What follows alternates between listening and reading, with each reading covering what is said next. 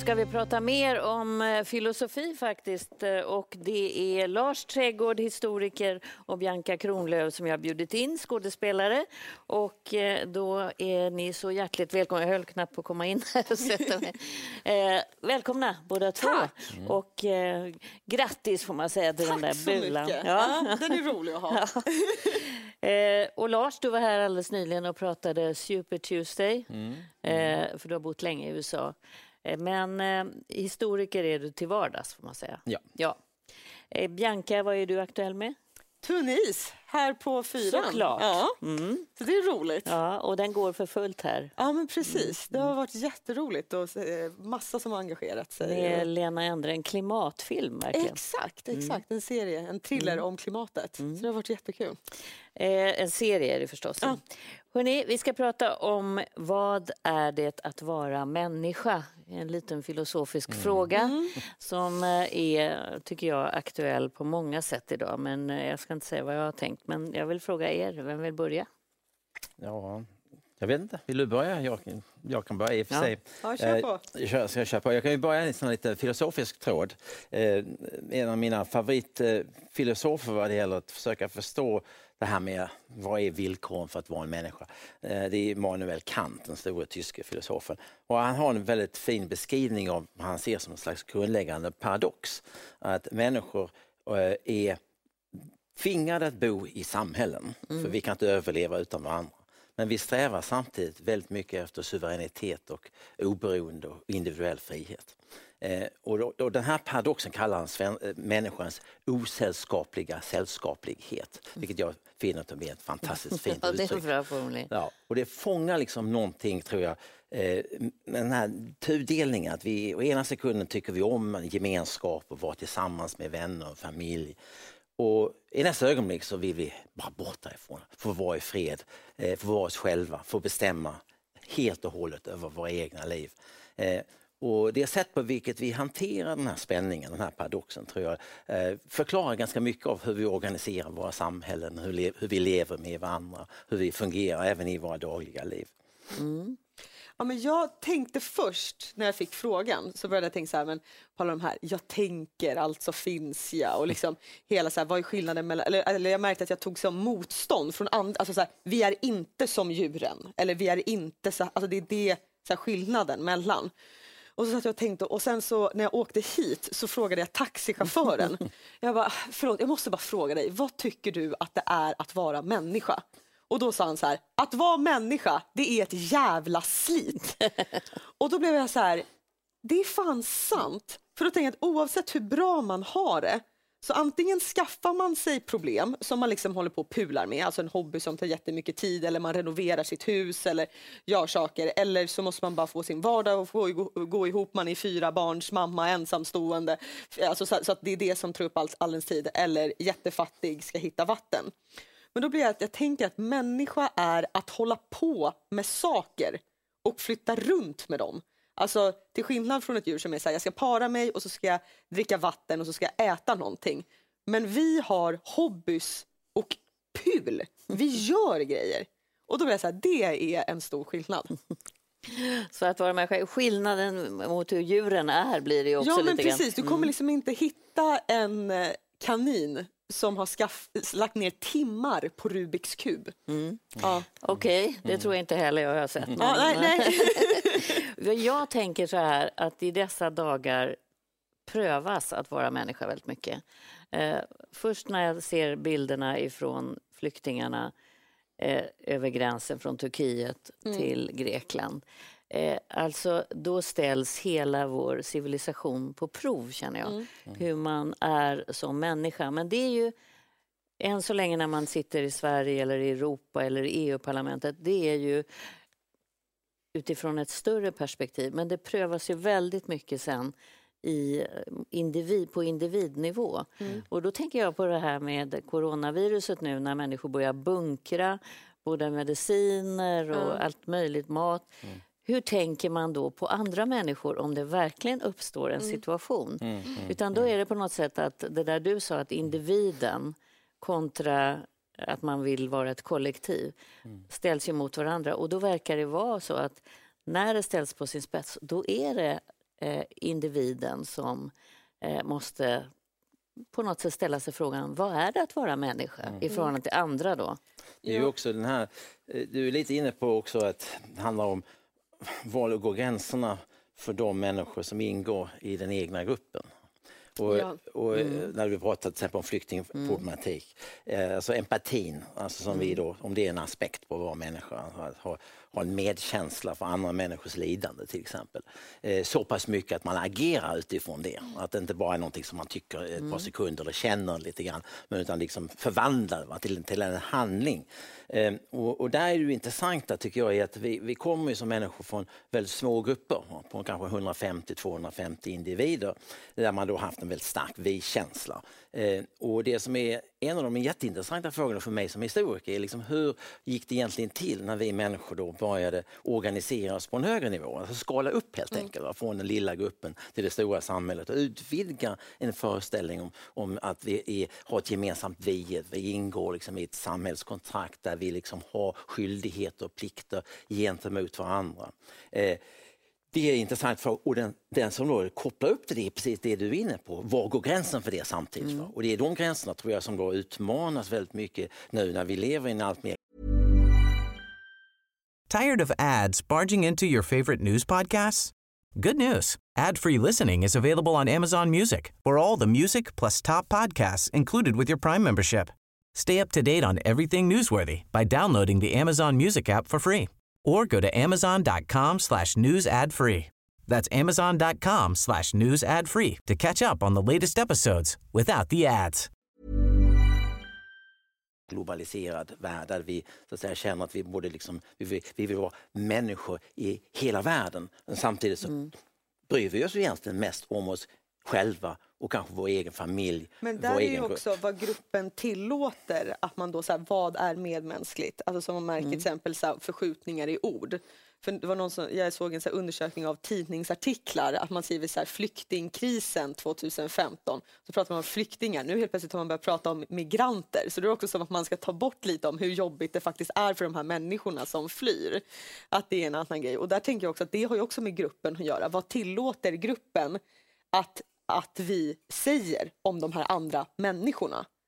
Och sen också när man, nu när ni pratade så är det också att, att jag märkte att det är vissa ord som är så här medmänniska eller mänsklighet. Och då är det också som att vi som människor har gett ordet människa en väldigt så här snäll och fin betydelse. När vi ju faktiskt också har varit väldigt elaka och hårda, eh, haft koncentrationsläger, vi har krig. Så att det, i det här liksom mänskliga så ingår det ju massa, massa hemska saker. Och då tänker jag att det verkligen är som du sa, så här, vem ingår i det som är som jag tycker är jag? Och, Alltså vi och dem helt enkelt. Jo, för att jag tänker, min definition utgår ju från egentligen hur man bör vara som människa Ja, när man är som bäst. Så att Precis. säga. Och det är inte så det ser ut. Överlevnad det- handlar ju om något annat. Och det, där tror jag liksom vi ser också, det finns ju olika teorier om människans natur. Eh, Ekonomerna är ju väldigt krassa, va? så de ser oss bara som själviska i grund och botten. Va? Man vill liksom uppnå resultat, man vill ha vinst, va? men man förbättrar sin egen situation. Men samtidigt får vi ju höra från, låt säga, inte minst våra religiösa ledare, att, att vi ska tänka i termer av altruism. Va? Det ingår också i paketet. Och jag tror att faktum är att vi är båda. Vi är både liksom tenderar i vissa ögonblick till att vara altruistiska och i vissa ögonblick är vi väldigt själviska. Eh, och, och det spelar in på det du är inne på. va? Att vi liksom, i, i, I våra bättre ögonblick va, så kan vi då tänka i termer av FN och, och, och samarbeten och i andra ögonblick så går vi i krig mot varandra. Ja. Eh, och, och båda de här är ju del av att vara människa. Det är inte att det ena är mer eller mindre eh, mänskligt, va? utan båda finns, finns med i spelet. Eh, och det där tror jag är någonting som är, är nå- något som vi inte alltid liksom har så lätt egentligen att hantera och leva med för att vi, vi har det i oss själva. Va?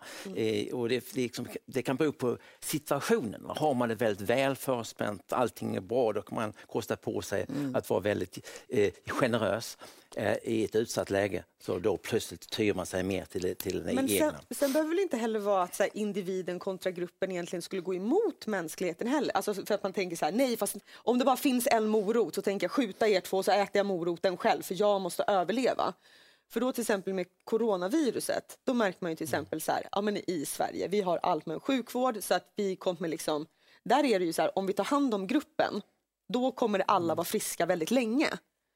Så att då så här, Right. om man eh, har fungerande sjukvårdssystem som alla har tillgång till och så här, vi ska alla tvätta händerna för då, då håller vi oss friska och så här. Men där om man tänker som individ, så här, nej jag tänker bunkra min egen mat, jag ska ha en, eh, eh, nej all, det, sjukvården ska bara vara till för mig. Men då när det kommer till ett virus, då kan du ju inte tänka som individ. Då tänka grupp, så kommer du som individ överleva längre. Så på ett sätt så blir det väl också så att det är ganska synd att man inte kan tänka så i andra frågor också. Men tror du att människor tänker så som grupp då? För att nu tycker jag att man ser att det börjar utspela sig ett väldigt mycket på ett själviskt individplan. Ja, men det- jag räddar mig och min Alltså jag familj. tänker ganska mycket på det här när det kommer till det amerikanska valet som jag har blivit helt besatt av.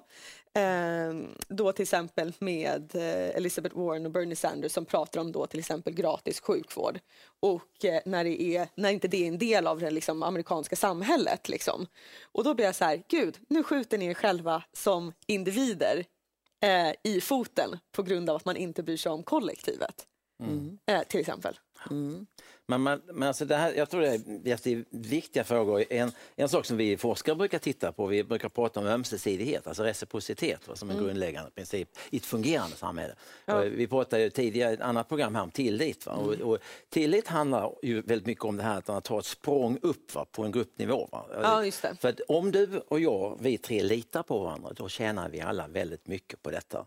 Eh, Men om vi blir misstänksamma mot varandra, då bör man bara tänka på egenintresset. Va? Och Ska, vi då, har vi, ska vi dela en kaka och jag vet att du bara tar din tredjedel och jag tar min tredjedel, din tredjedel, då är vi inte rädda för varandra. Men vad utmanar tilliten då? Ja, det är just den här liksom misstron som då utvecklats. Vi ska komma ihåg att Sverige är ganska unikt i att vara ett högtillitssamhälle. I USA till exempel har du lägre tillit. va? Eh, och den här liksom mer economic man-teorin kan man säga är mer dominerande eh, i det dagliga livet. Och då får då konsekvenser att man får ett övervakningssamhälle. Man behöver ha liksom mer polisinstyrkor för, för att skydda eh, sig själva. Eh, eh, man har liksom en övervakningstendens istället va, för ett högtillitssamhälle. Och, och det där kostar väldigt mycket. Det kostar både liksom i termer av pengar men det kostar också själsligt tror jag att leva i ett samhälle präglat av mycket Men hur misstro. ska man öva upp tillit som kollektiv? Ja, det är oerhört svårt. Det, detta är precis en sån här en miljon dollars fråga. Ja, Va? ja, ja, Ingen precis. har ett riktigt bra Det- svar på det. Va? Och, och jag tror alla vill ha svar på den frågan. va? Eh, och det, så jag tror du, du ställer helt rätt fråga där. Men nu är det intressant med, eh, om vi går tillbaka till coronaviruset, att eh, jag hade i gårdagens program en panel där Folkhälsomyndigheten var med och det kom Tittarna fick ställa frågor och väldigt många frågor är ju av misstänklighet. Varför stänger ni inte skolorna? Varför? För det är ju inte som ni säger ligger under texten. Ja. Vi litar inte på vad ni säger. Och de har i princip sagt samma sak hela tiden. Eh, att man kan vara lugn, än så länge ser de inga faror. Men det spelar inte någon roll verkar som för vissa människor. Nej. Ganska många människor idag. Och det är ju något nytt i ett tillitssamhälle egentligen. Ja. Det är, ju- det är lite grann som här sagor som... Nej, förlåt. Du. Nej, men jag bara tänker att det är ju någonting som är... Eller jag blir liksom väldigt glad när jag tänker på ett tillitssamhälle. Alltså även om någon skulle vara så här, ah, men det är ju så naivt eller liksom så, så blir jag också så här, men då är det ju någonting som betyder så här, om man är lite naiv, då har man ju också haft ett bra liv. Så här, nej, jag har inte blivit sviken eller ingen, om, om jag, nej, oh, jag glömmer min mobil överallt till exempel, oftast ligger den kvar. Alltså det har typ hänt en av tusen att den inte har gjort det. Och då är det för att personen på kaféet har kommit och tagit den och bara nej den är bakom kassan. Eh, så att oftast så går det ju bra. Och det är det jag tänker att tillit är, att man liksom eh, ja, men man, har haft det, man har haft det ganska bra helt enkelt. Och det är det som har utmärkt Sverige som har varit Ja, ett det är kul välfärdssamhälle. att ta det exemplet för det, det finns ett klassiskt experiment som man har gjort. Va? När man då eh, lägger en plånbok va? Eh, i, på, en, på ett torg i en stad och det har man gjort runt om i världen. Eh, och sen så då räknar man efter Tired of ads barging into your favorite news podcasts? Good news. Ad-free listening is available on Amazon Music for all the music plus top podcasts included with your Prime membership. Stay up to date on everything newsworthy by downloading the Amazon Music app for free or go to amazon.com slash news ad free. That's amazon.com slash news ad free to catch up on the latest episodes without the ads. Va? Liksom, hur många av de här plånböckerna lämnas in Ja, i olika länder? va? Och där är det, liksom, det är ganska eh, roligt för att det visade sig att i, i Norden va, så blir nästan alla tillbaka lämnade. Medan i många andra länder så försvinner allihopa. Va? Har det att göra med välstånd eller har det att göra med en kultur? Jag- Jag tror det finns aspekter givetvis att vi har ett välmående samhälle. Eh, Det är också ett relativt jämlikt samhälle. ja. Eh, Så att har du ett samhälle där, där du både har misstro och fattigdom, va, ja, då är nog liksom riskerna Ja, just när ganska det är en stora. plånbok. Ja. Alltså, då kanske det hade varit bättre att pröva med typ en väldigt snygg halsduk. Ja, men det, vad de gjorde faktiskt, apropå det du säger, för du har helt rätt. Va? Man, man experimenterar med att ha en plånbok som inte har så mycket pengar i och en annan som har ganska mycket. Va? Och då det. blir det också olika resultat. Ja, men för det är ju Och också det är precis spännande. det för då är det, du är det betyder ju också att det är vilket land var, var värst? Sämst? Jag kommer inte faktiskt ihåg, jag ska inte heller, jag har ingen lust att peka ut så direkt, Mm. va? men jag, jag kommer ihåg att just, just till exempel Norge, va? Där, där, där lämnades väldigt mycket tillbaks. Va? För Jag tänker att om det hänger ihop med eh, en historisk kultur, alltså Ja, där man det gör det. inte litar eller litar Absolut. på. Ja. Jo, så är det. Och det är ju liksom det som är, kanske vi kommer in på senare, men alltså det är den här liksom ett samhälle som är byggt för relativ jämlikhet och tankar om reciprocitet eh, och har hög tillit, där är ju liksom förutsättningarna mycket bättre. Och det har ju att göra med långa kulturella traditioner. Va? Så det är ju ingenting som man liksom, och det är det som är problemet. Så din jätteviktiga fråga var, är du, eh, lever du i ett högtillitssamhälle och vill göra ett ett språng upp till en högre nivå till, då kräver det att alla människor gör det samtidigt. Va? det. Och få till ett, ett kollektivt språng va? är nästan omöjligt. Ja. För det spelar ingen roll om du bestämmer dig personligen. Va? För att, ja, nu tänker jag bli högtillitare, för då är ju risken jättestor va? att du Och då frågan är om drabbas. inte det var det som hände med eh, folkhem, svenska folkhemmet en gång i tiden i ett mindre samhälle, att man tog det där språnget Ja, genom det är utbildning. en väldigt bra fråga. Va? Det, det, någonting har hänt vid något tillfälle. Va? Men nu är det inte så riktigt längre kanske. Eller men fortfarande har vi hög... Vi Ja. är fortfarande ett, tillitssamhälle. Ja, fast man, jag brukar säga det att när man pratar för mycket om tillit då är det, då är det ett tecken på att det är någonting som, Som håller är på att hända. Ja just det, man Det är märker att inte det är så man märker att man börjar kolla bakom ryggen plötsligt. Så bara, vart var den här tillitssamhällen? Hörrni, jag tänkte vi skulle eh, byta ämne. Vi ska fråga, eller jag ställer frågan, när blir man svensk?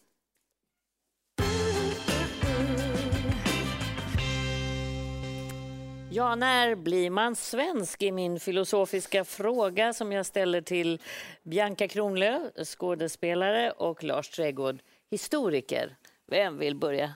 Åh herregud. Vill du börja? Alltså ja, och först vill jag bara säga att den här frågan... Är du svensk? Eh, ja, men då, ja, jag, har precis blivit svensk och det var jätteintressant. Jag blev svensk för ett år sedan. Eh, och då blir man ju bjuden på en sån här... Får jag bara fråga, många undrar då, vad var du innan? Jag var finsk. Mm. Så att jag stod och stampade någonstans i Östersjön liksom, eh, i min identitet. Men sen blev jag eh, svensk och jag gick på den här, liksom, mm, man blir inbjuden till en sån hej du har blivit svenskfest.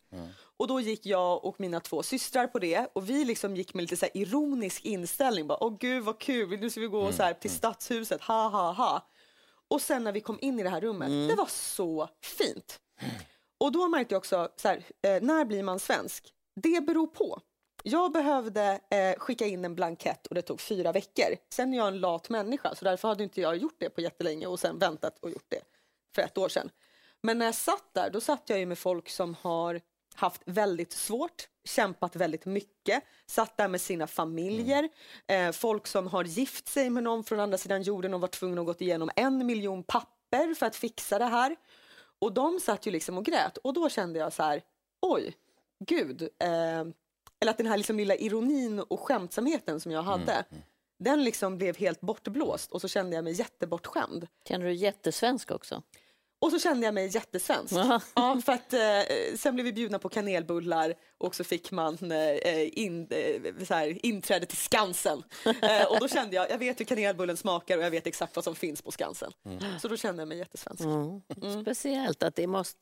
Det är viktigt tror jag, en sån där ceremoni. I USA är man ju, som du Ja. har bott i länge, eh, där har man en väldig ceremoni för att bli amerikan. den här liksom ritualen. Va? Och, och det är lite samma sak med medborgarskap. Alltså när historiker till exempel tittar på rösträttsreformerna på slutet av 1800-talet, början av 1900-talet, eh, så visar det sig att, att eh, det här med liksom valdeltagandet var inte bara en fråga om att lägga en röst och liksom ha inflytande i politiken, utan det var ritualen, att man Mm. gick va, till valbåset och lämnade in sin röst. Det var liksom en kollektiv handling. Det är någonting som lite grann gått förlorat idag. Va? Nu är människor poströstar och den här liksom kollektiva Mm. Fast handlingen. fortfarande va? är det många som går och lite jag gör det till exempel. Jag, Jag, också det. äl- jag älskar det. Va? Ja. Eh, Men jag, jag tänkte på vad du sa, alltså det, jag tycker det är väldigt fint det du berättar. För min, min hustru som är amerikanska, eh, hon blev också svensk medborgare. Ja. Men då, och då befann vi oss det året i England, det var 2015, 2016.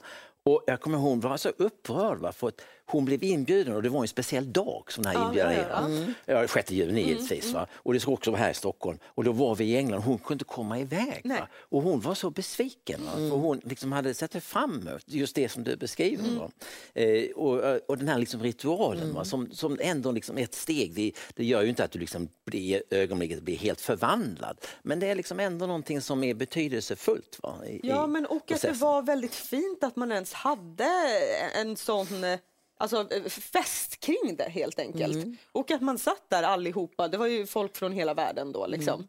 Mm. Eh, nej men och att jag märkte liksom att jag eh, eller, eller då blev jag så här, det här kom gratis till mig men det gör inte det för alla. Mm. Så att det är ju också någonting då så här, eh, när blir man svensk? Det beror på vem du är och eh, vart dina föräldrar kommer ifrån. Eh, för att hade det varit samma procedur för mig Eh, ja, det hade ju inte... Alltså, hade, jag behövt sim, eller hade min mamma behövt simma med mig från eh, Vasa i Finland på ryggen? Alltså, det, är ju, det är ju den skillnaden det är eh, för folk Alla som behöver ta sig umbäranden och över flykt Medelhavet. och allt Ja, möjligt som människor kommer. Exakt. Men eh, om man tittar lite mer... Det här är ju viktigt, för det är ju en ceremoni Mm. och då plötsligt känner du det här. Ja. Eh, men om man tittar på det på ett annat sätt, när blir man svensk, så tänker jag, vad ligger i det här ordet? För Nej. det är ju ett inkluderande då, eh, att man ska känna sig så här. Ja. Idag hör man rätt ofta att det här ordet används som ett slagträ. Vissa människor känner sig utanför och känner sig inte som svenskar. Och andra säger, eh, nästan har tagit patent på vad svenskhet är för någonting. Ja, men, och det var därför när jag såg att vi skulle prata om det här så var jag här, på ett sätt är det ju en jättelätt fråga. Du blir svensk när du får ditt papper i handen. Men tyvärr är det ju så att det finns också de som även om du har fått ditt papper i handen, du har bott här jättelänge, så är man så här, ja fast det handlar också om hur du ser ut. För då finns det folk som oavsett om du skulle vara har varit här hur länge som helst så, en, så kommer du ändå få höra åk hem. Även fast du aldrig har bott någon annanstans. Och att jag också blev så här, det här är ju också en fråga som är att när man pratar om den här så kan man ju, jag blir så här, ja, undrar hur många mordhot jag kommer få. För det, det är också det debattklimatet som finns kring den här frågan. Det, är en exter, det finns extremt våldsamma och aggressiva grupper som tycker att de får bestämma vem som blir svensk. Men det finns något alltså, lite hoppfullt här samtidigt. Alltså, jag, jag forskar ju kring detta och vi, vi gör en stor undersökning eh, som heter Tillitsbarometern. Och där ställer vi bland annat en fråga som man ställer i lite andra sammanhang, också andra undersökningar, nämligen eh, vad är viktigt för att räknas som svensk? Alltså, det är precis den här frågan. Va? Och, och, och det som är intressant här är att Sverige sticker faktiskt ut här eh, vad det gäller eh, huruvida man har ett fokus på det här med etnicitet va? och, och anfäder från Sverige eh, kontra eh, att ha en mer så att säga, medborgerlig identitet, alltså vikten av att följa svenska lagar och regler. Och det visar sig att Sverige det är ett väldigt tydligt mönster. Det är väldigt få som egentligen betonar det här med etnicitet och härkomst. Mm. Medan nästan alla va, betonar den lagen och regelverket. Och det där är ju lite hoppfullt. I Sverige. I Sverige. Och där sticker Sverige ut alltså, internationellt. Eh, även jämfört med till exempel USA. Eh, så att det finns den här debatten som du pratar om, men i forskningen så ser vi inte att det är någon slags stor betoning på detta. Men det, det låter positivt, Ja, för det- att det- lagar och regler är ju Men lättare att samtidigt, följa. samtidigt, det finns en litet Okej. eh, här. Alltså, för våra svenska lagar och regler är ju samtidigt genomsyrade va, av värderingar som vi har. Mm. Ja. Sånt som jämställdhet och barns rättigheter och liknande. Va. Så det är ju inte så att, att bara för att man ställer upp på lagar och regler eh, det, det är ju inte liksom lagar och regler i allmänhet utan det är ju det, regelverket som vi faktiskt har i Sverige. Mm. Så det betyder ju liksom för, för någon som kommer som invandrare till Sverige så är det ändå en resa. Va? Att liksom Mm. lära sig Tired of ads barging into your favorite news podcasts? Good news. Ad-free listening is available on Amazon Music for all the music plus top podcasts included with your Prime membership. Stay up to date on everything newsworthy by downloading the Amazon Music app for free or go to amazon.com slash news ad free. That's amazon.com slash news ad free to catch up on the latest episodes without the ads. Och det är ju inte självklart att de alltid liksom är i samklang med den tradition som, och kultur som man kommer ifrån. Jag skulle vilja slänga in en annan sak i det här också. Vi har haft ett tema den här veckan om adoption. Mhm.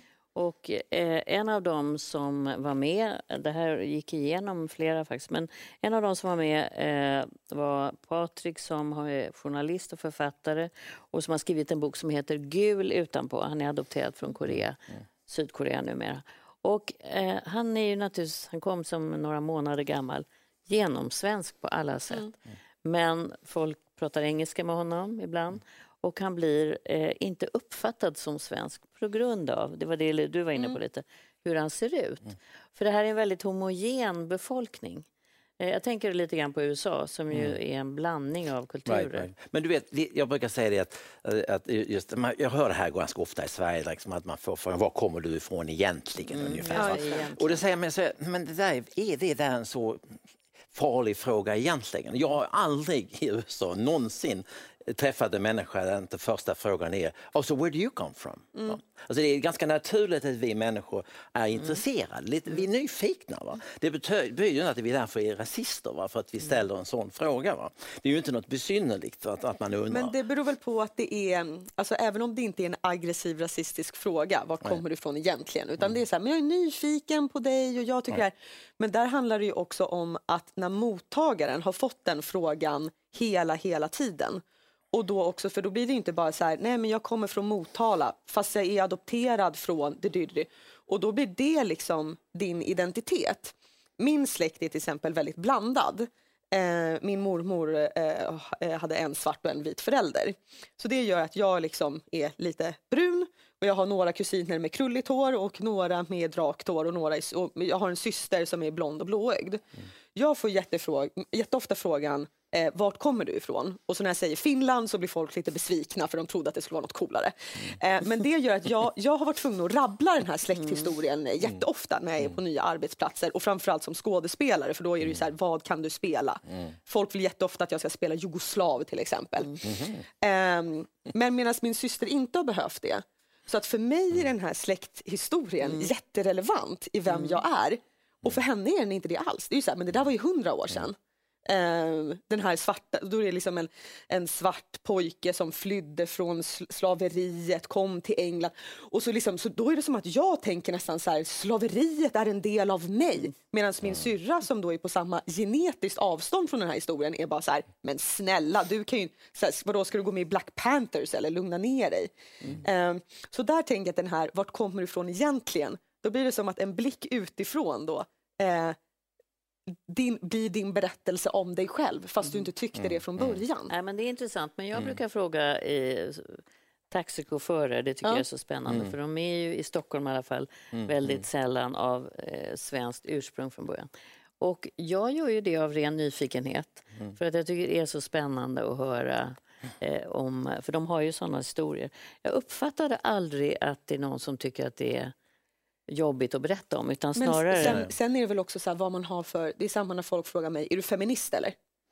Och Ja, det finns en nej, misstänksamhet nej, nej, i och då, då, då märker man ju, vill du prata om det här eller vill du trycka upp Exakt. mig mot Ja, väggen? just det. Det Så tror där är det ju jätte, Ja, Nej, där är det jätteolika. Det är det du pratar om också, va? Alltså, det är tonläget i frågan. Ja. Va? Ja. Alltså, vi människor kan läsa av varandra väldigt väl. Va? Ja. Och vi vet om det är en aggressiv fråga eller om det är ren nyfikenhet och vänskaplig fråga. Va? För det, jag tror många av oss gärna vill prata om oss själva. Vi är ju alla ganska hyperintresserade av oss själva. Va? Apropå våra tidiga frågor Och är man flykting och kanske längtar till sitt hemland, kan ju vara, tänker jag att då är det något härligt att få prata om Ja, det men, och som att är... det inte finns något uteslutande i frågan och sen vad följdfrågorna betyder. Ehm, Och vi kommer ju leva, alltså vi lever ju redan idag i Sverige. Sverige är ju liksom inte, alltså mångkultur är inte bara liksom någon, någon fråga om att man har positiv syn på detta, utan det är ju ett socialt faktum. Mm. Vi, vi har mycket mer blandad befolkning ur sånt perspektiv och det kommer vi alltid ha. Så de här frågorna om var vi kommer ifrån kommer nu finnas med oss i all framtid. Nej, jag tror att det är en skillnad att vara adopterad där det blir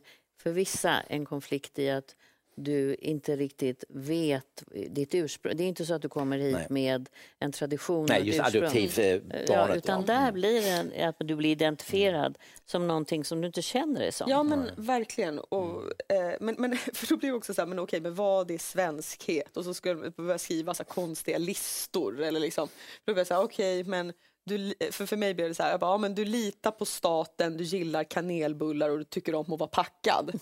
eh, men, men då är det ändå så här, en person som är eh, vit som eh, inte litar på staten, är glutenallergiker och nykterist. Den skulle man ju aldrig ta ifrån den svenskhet. Eh, Medan det blir annan så här, jaså, vill du inte ha någon nubbe? Blir man ju lite misstänksam. Nej, men liksom... det, blir, Bianca, det blir väl konstigt, vi måste sluta precis där. Med nubben. Med nubben, och det är det som är svenskheten. Ja, det finns lite mer Det finns lite mer. Du får komma tillbaka och prata om det, Lars. Det skulle gå så snabbt på Migrationsverket om det bara var de tre. Historiskt finns det också mycket mer. Tack för att ni kom, vad roligt att prata med er. Och jag kan väl påminna om att det är en podd det här faktiskt också och alla andra salonger. Missa inte att titta på Efter fem där Anders Klerup är dagens gäst.